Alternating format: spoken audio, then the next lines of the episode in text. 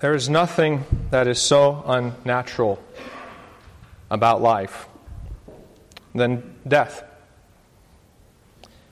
And this is most especially true in the case of a child who has died as a result of a terminated pregnancy. It can therefore be hard to know in moments like these how to interpret the meaning of these events. And it's with this in mind that I'd like to turn our attention this morning to the words of David in Psalm 8. David, incidentally, is a man who is familiar with the emotions and the suffering that can occur when one loses a child prematurely. He himself experienced the death of his own infant son in 2 Samuel 12. And so, while we cannot know when David wrote this psalm, and while he doesn't appear to have written it to commemorate that event, we can yet know that these words come from the heart of a man who understands the kind of sorrow that we're experiencing here this morning. He writes to the choir master, according to the Gittith, a psalm of David O Lord, our Lord, how majestic is your name in all the earth. You have set your glory above the heavens. Out of the mouth of babies and infants, you have established strength because of your foes, to still the enemy and the avenger. When I look at your heavens, the work of your fingers, the moon and the stars which you have set in place, what is man that you are mindful of him?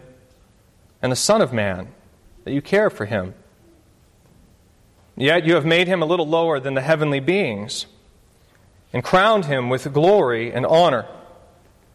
You have given him dominion over the works of your hands. You have put all things under his feet all sheep and oxen, and also the beasts of the field, the birds of the heavens, and the fish of the sea, whatever passes along the paths of the seas. O Lord, our Lord, how majestic is your name in all the earth. There are so many questions that, uh, that we ask in the wake of a miscarriage. But if you're anything like me, then I think one of the major questions, perhaps even the main question, that you ask in the face of a tragedy such as this is where is God in all of this? Does, does he not see what's happening here? Or does he not care? After all, we know that the same God who created the heavens and the earth simply by the power of his word could surely have prevented the premature death of a little 12 ounce child. Right? Surely the arm of the Lord is not too short to have saved Peter, nor is his ear so dull that he could not hear the prayers we lifted up to him earlier this week. So, where is he? How are we to interpret the outcome of these events? Are we to go away thinking that perhaps God simply does not care? Is the answer maybe that God didn't see the life of this child as very important? Or are we to think that maybe God simply has other, more pressing matters to attend to than to care about the life of a little unborn child? It's this same type of question that David seems to be pondering in Psalm 8 when he writes in verses 3 to 4 When I look at your heavens, the work of your fingers, the moon and the stars which you have set in place, what is man that you're mindful of him? Or the Son of Man that you care for him? I think it's probably hard for us to fully relate to the, the line of questioning that, that David is going through here. After all, we live in a pretty modernized society. We live in the age of air conditioning, indoor plumbing, and the electric light. I'd venture to say that not only do most of you live in cities or in towns, but even those of you who do live in the country probably spend most of your evenings indoors. Not David, though. David was originally a shepherd, which meant he spent a lot of evenings outside guarding the sheep. He also spent years in the wilderness as he fled from King Saul, and he frequently spent many sleepless nights awake and watching for Saul's men. And in the Psalms, we learn that David would often spend those night watches looking up at the stars and meditating on the goodness of God and asking himself, Where is God right now? Does he see or does he care? Again, you may not get the full sense of what David is marveling at here because I doubt you probably ever really look up at the night sky anymore. And when you do, I'd imagine that most of the time you're looking up at it at a time when most of the stars are washed out by the surrounding streetlights. But I'd imagine that at some point in your life you've been in a place that's been truly dark, dark enough that you've really seen the stars. In fact, if you're anything like me, then I'd imagine that you may have even been awestruck and surprised by just how many stars there are up there in the night sky because you had never really seen them before. Well, that's what David is looking at in this passage. And as he sits there gazing up at the majesty of the heavens, he feels very small. In case you haven't noticed, the universe is a very big place. And it seems as if it's only getting bigger every day. Every year we learn more and more of just how many billions of stars there are in the galaxy and of how many billions of galaxies there are beyond that. We learn of stars thousands of times bigger than our own sun and of the hundreds of planets that we're discovering circle these stars. More and more, we seem to learn that we're nothing but a little speck of dust riding a slightly larger speck of dust, circling a relatively unremarkable star in an incomprehensibly vast and diverse universe. Now, David doesn't understand all of that.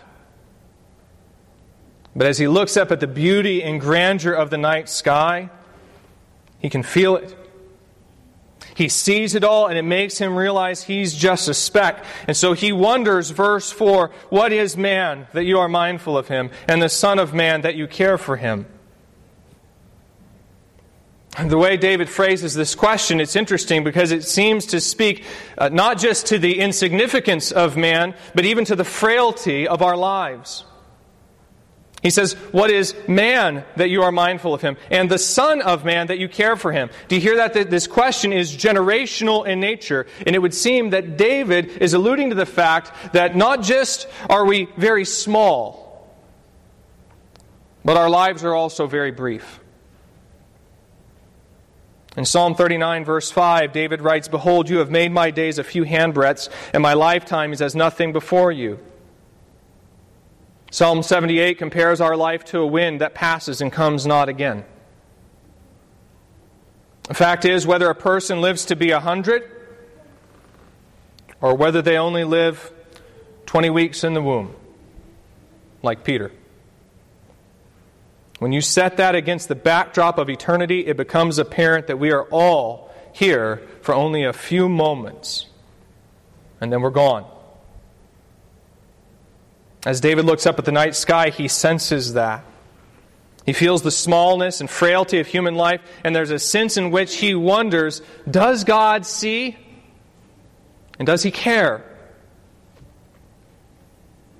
Once again, this is the same type of question that we tend to ask in the wake of a miscarriage. It's been said that anywhere from 10 to 25% of all pregnancies will end in a miscarriage before the 20th week. This doesn't include those children like Peter who are stillborn or prematurely born after the 20th week and unable to survive. That's a lot of children who are conceived and then die prematurely. In fact, I'd gather if we were to go around this room today, we discover that many of you sitting here have had an experience like what the Rileys are going through here this morning. You know what it's like to lose a child in miscarriage because miscarriages are unfortunately far too common. So, what's going on here? Does, does God not care about these little children? David tells us the answer in verses 5 through 8. As he ponders the majesty of the heavens and the insignificant of mankind, he says regarding mankind, Yet you have made him a little lower than the heavenly beings and crowned him with glory and honor. You have given him dominion over the works of your hands. You've put all things under his feet, all sheep and oxen, and also the beasts of the field, the birds of the heavens, the fish of the sea, whatever passes along the paths of the seas. You see, as David attempts to understand mankind's relationship with this vast and majestic universe, his thoughts take him back to Genesis 1 where God creates the heaven and earth in six days, and then on the sixth day and final day of creation, God creates his crowning achievement. And that's mankind. Describing this event, Genesis 1 26 to 28 says, Then God said, Let us make man in our image, after our likeness and let them have dominion over the fish of the sea, and over the birds of the heavens, and over the livestock, and over all the earth, and over every creeping thing that creeps on the earth. So God created man in his own image. In the image of God, he created him. Male and female, he created them. And God blessed them. And God said, Be fruitful and multiply, and fill the earth and subdue it, and have dominion over the fish of the sea, and over the birds of the heavens, and over every living thing that moves on the earth. Essentially, what Genesis says is that not only did God create the heavens and the earth, but at the end of it all, He created man. And the reason He created man was to rule over the creation on His behalf. That's what it means to be made in the image of God. It means that we are made as His representation on the earth. We are created to rule on His behalf, in His likeness as a manifestation of the glory of God to the rest of the earth. And this is what David is struggling to understand back in verses 3 to 4. The thing that he's wrestling with in verses 3 to 4 is really not so much whether or not God cares. He knows God does, but what he doesn't understand is why. Genesis 1 indicates that while, yes, the heavens do declare the glory of God, that's not the aspect of the creation that's truly majestic. That's not the part of the creation that's truly valuable. That's not the part of the creation that truly manifests the glory of God in its fullest and most complete form. Rather, mankind is. Genesis 1 says that God created us to manifest His glory to the moon and to the stars. And David just can't seem to understand how that works. How can we be the most precious and valuable thing in this creation? How can you look up at the heavens and see the beauty that's inscribed there and then consider that God says, Yeah, that's pretty neat. Have you considered what I've done over here? Have you considered what I've done in little Peter? So, do you think God cares about Peter Riley? You better believe he cares. He cares immensely, not only about Peter, but for all the other unborn and premature babies who die every year. Because what Scripture says is that Peter, along with all these other babies, he was made in God's own image, and he was made, along with all of us, to rule the earth on God's behalf. Genesis 1 tells us that in the divine order of things, Peter was created to be a prince, along with all the rest of mankind. This is why I said at the beginning of this morning's message that death is perhaps the most unnatural thing about life, and most especially the death of a premature child. Peter wasn't created to die. You and I were not created to die.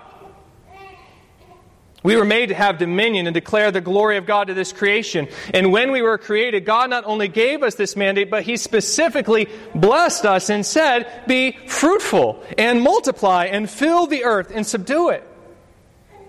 Listen, miscarriages aren't supposed to happen.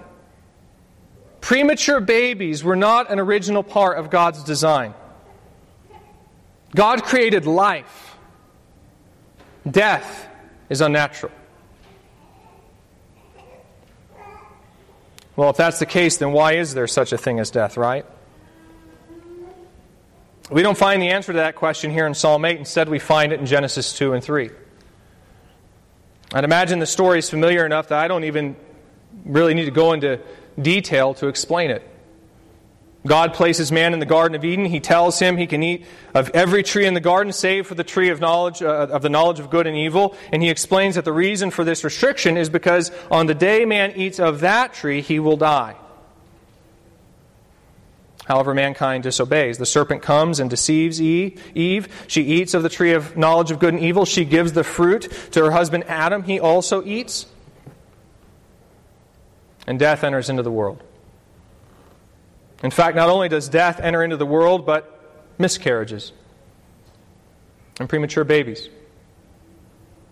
This fleshes itself out in Genesis 3:16 when God tells Eve that as a result of her sin she will have pain in childbearing and in pain she shall bring forth children. So you see the tragedy that we've seen unfold this week isn't due to God's failure to love us it's due to our failure to love Him. It isn't God who's unfaithful, we are. God made us as kings and queens to reflect His glory, but rather than receive that gift, we've despised our birthright and abdicated our throne with our sin. God didn't create us this way. And so you see, there's a sense in which just as Trevin and Kaylee could hold Peter in their arms this past Tuesday and, and, grieve over the tragedy of what they've lost, lost, so too can God look down at mankind and all the pain that's entered into the world as a result of our sin and grieve over the death of his children. And just to be clear here, I'm not just being sentimental. After all, when Jesus went to visit the tomb of his friend Lazarus, and when he witnessed the outpouring of sorrow that he saw there, the scripture tells us that he wept. Again, God does care. He mourns the death of his children just the same as us. The only difference, though, is that he can do something about it. And this is where we have reason to hope this morning because you see, our Father can do remarkable things. I've said that we live in a pretty modernized society. Well, with all the scientific progress we've made, we can do some pretty remarkable things. You take the field of medical technology, for instance, and there are some things that we can do today which you might describe as modern miracles cancers, and other terminal diseases can be healed. Some of the paralyzed are able to receive feeling back into their arms and legs. Even some of the deaf, to a certain degree, can receive their hearing back.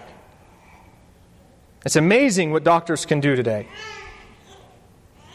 And yet, as great as modern medicine is, and as blessed as we are to have men and women in the medical profession who work very hard to perform these modern miracles, there is yet not one man on this earth who could have stopped Peter from being born on Tuesday morning. And there is yet not one man on this earth who could have stopped him from dying during the delivery process. And there is most certainly not one man on this earth who could bring him back to life today. And so if Peter's story ended there, then we could all, all we could do this morning is grieve. Because it would mean that Peter is simply gone. And there's simply nothing more that we can say or do about it. The good news, however, is that Peter's story is not over. And the reason it's not over is because we serve a God who not only cares, but who's also able to do what no human doctor can do, and that's bring the dead back to life. We see this hope begin to bear itself out in Genesis 3:15 when at the very moment that God is pronouncing the curses that will fall upon mankind as a result of their sin, he also says this. To the serpent he says, I will put enmity between you and the woman and between your offspring and her offspring. He shall bruise your head and you shall bruise his heel. Essentially, God tells the serpent that another offspring is coming, and this offspring is going to do what Adam wouldn't do. He's going to obey and obey perfectly. And as a result of this perfect obedience, God will grant this individual the kind of authority that Adam was meant to have. He, he will crush even the serpent who first tempted mankind into our rebellion against God. And, and do you know what the implication is here? Do you know what this means? It means that when this person comes, they will claim victory, not only over Satan, but even over death itself. And so, who is this individual? Of course, it's none other than Jesus. No merely human person has ever been able to provide this sort of perfect obedience. And so God the Son Himself, Jesus Christ, came to earth and took on human flesh in order to, to provide the obedience that you and I cannot provide. And He did this so that He could offer Himself up as a sacrifice for sin in our place. He went to the cross, bled and died for us to suffer the punishment that we deserve for our sin for us. And he did this so that he might conquer death on behalf of the rest of mankind and offer eternal life to everyone who simply comes to him and asks. This is what Christ's resurrection from the dead demonstrates. It demonstrates that He is the one who's received all authority. He is the one who's conquered death. And so now all that we must do to receive eternal life is repent of our rebellion against God, turn to Jesus Christ in faith, and simply ask that He would grant us eternal life. He's done all the work for us. Death has already been conquered through the perfect obedience and sinless sacrifice of Jesus Christ. Jesus has done what no other person could do. And that, ladies and gentlemen, that is the degree to which our Father cares about death. That is the degree to which He cares about little Peter. He sees this creation that he's made, this creation that he made to bear his image, and he cares for them enough that he would send his only son to die so that they might receive eternal life. You see, our God is not unacquainted with the sort of grief that we're going through this morning. He knows what it's like to have a son die. The only difference is that he experienced it willingly, voluntarily, because he cares for us because he wants to see these men and women made in his image raised again to eternal life. So someone may ask, where was God on Tuesday? I'll tell you where God was. He was at the cross, giving the life of his very own son so that we, so that Peter, might have eternal life. And this means that of all the questions that we may be asking this morning, and I recognize that there are still many questions, more than I could ever hope to answer in the time we have right here, but really, of all the questions that we might ask this morning, the one question that we should be asking more than any other is what should we do in light of the fact that we serve such a great and magnificent God? And the answer is to praise Him, to give Him glory for His kindness and mercy to us. We give thanks. And yes, there is much to give thanks for. We can give thanks, for instance, that God created Peter. We may not have known Peter very long. In fact, none of us really knew him at all. And yet we can give thanks that God still created Peter, that he chose to set his image on Peter so that Peter might magnify his glory here on earth. His life may have been very short here on this earth, and yet at the same time, God still granted him life. And for that, we can be thankful. In addition to that, we can be thankful at the realization that this life, while very short lived on this earth, will yet extend into eternity in the blessing and presence of God. You see, I haven't spent a lot of time here explaining that part of the equation this morning, but the Riley's hope and confidence today is that Peter is now in the arms of the Lord, and that when the Lord returns, Peter will be raised to everlasting life. Again, that's possible because of death, Christ's death and resurrection. For that, we can be grateful. It's interesting, you go back to Psalm 8, and at the very beginning of that psalm, David says, verse 2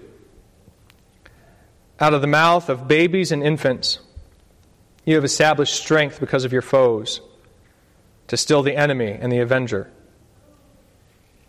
It's kind of a confusing verse, the way that's stated. Well, in explaining that verse, renowned commentator Matthew Henry says this. He says, The care God takes of little children when they first come into the world, the most helpless of all animals. The special protection they are under and the provision nature has made for them ought to be acknowledged by every one of us to the glory of God as a great instance of his power and greatness. You see, this is what David is asking when he says, What is man that you are mindful of him, and the Son of Man that you care for him? He's speaking in recognition of the fact that God does care, even for the little babies. And in verse 2, the idea is that this providential care has been given in order to silence the accusations of God's enemies, to confound them in their efforts to rebel against his goodness and grace. God's provision, even for the most helpless of his creatures, the infant child, should provoke repentance and praise.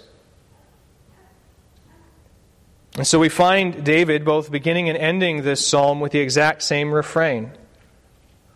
He says, o Lord, our Lord, how majestic is your name in all the earth. We might not have been able to see God's provision for Peter through the preservation of his earthly life this week.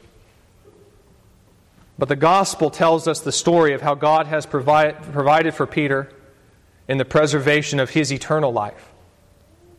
And so, for that this morning, we can give God praise. As I've met with Trevin and Kaylee over the past week, that's been the consistent refrain of their life as well. Just as David begins and ends this psalm praising God for his care for his children, so too have they continually praised God for the blessings that they've been given in young Peter. When Trevin texted me shortly after Peter's passing, the first thing I asked him was, How are you guys feeling right now? And his reply was simply, Hurting and grateful. Yes, they've experienced sorrow over their loss, and yet they're still grateful for the many blessings and mercies that God has shared with them this week. And they've continually expressed their desire to see God glorified for His kindness and grace throughout this process. They grieve the loss of their son, as they should, because again, this is not natural. This should not happen, and yet they also rejoice in the hope that they've received in Christ, which has carried them through this tragedy. In fact, it's because of this hope that they even chose to name their child after the very first apostle to bear witness to it. The apostle upon whom Christ started to first build his church through his faithful testimony, and that's the apostle Peter. The Rileys have made it known that they want Peter's life, however brief, to bear witness to the goodness and grace of their God and of the hope that they have because of that goodness and grace. And so we're going to close this morning by praising God for his goodness and grace. With hymn 447, It Is Well with My Soul. Please stand with me as we sing.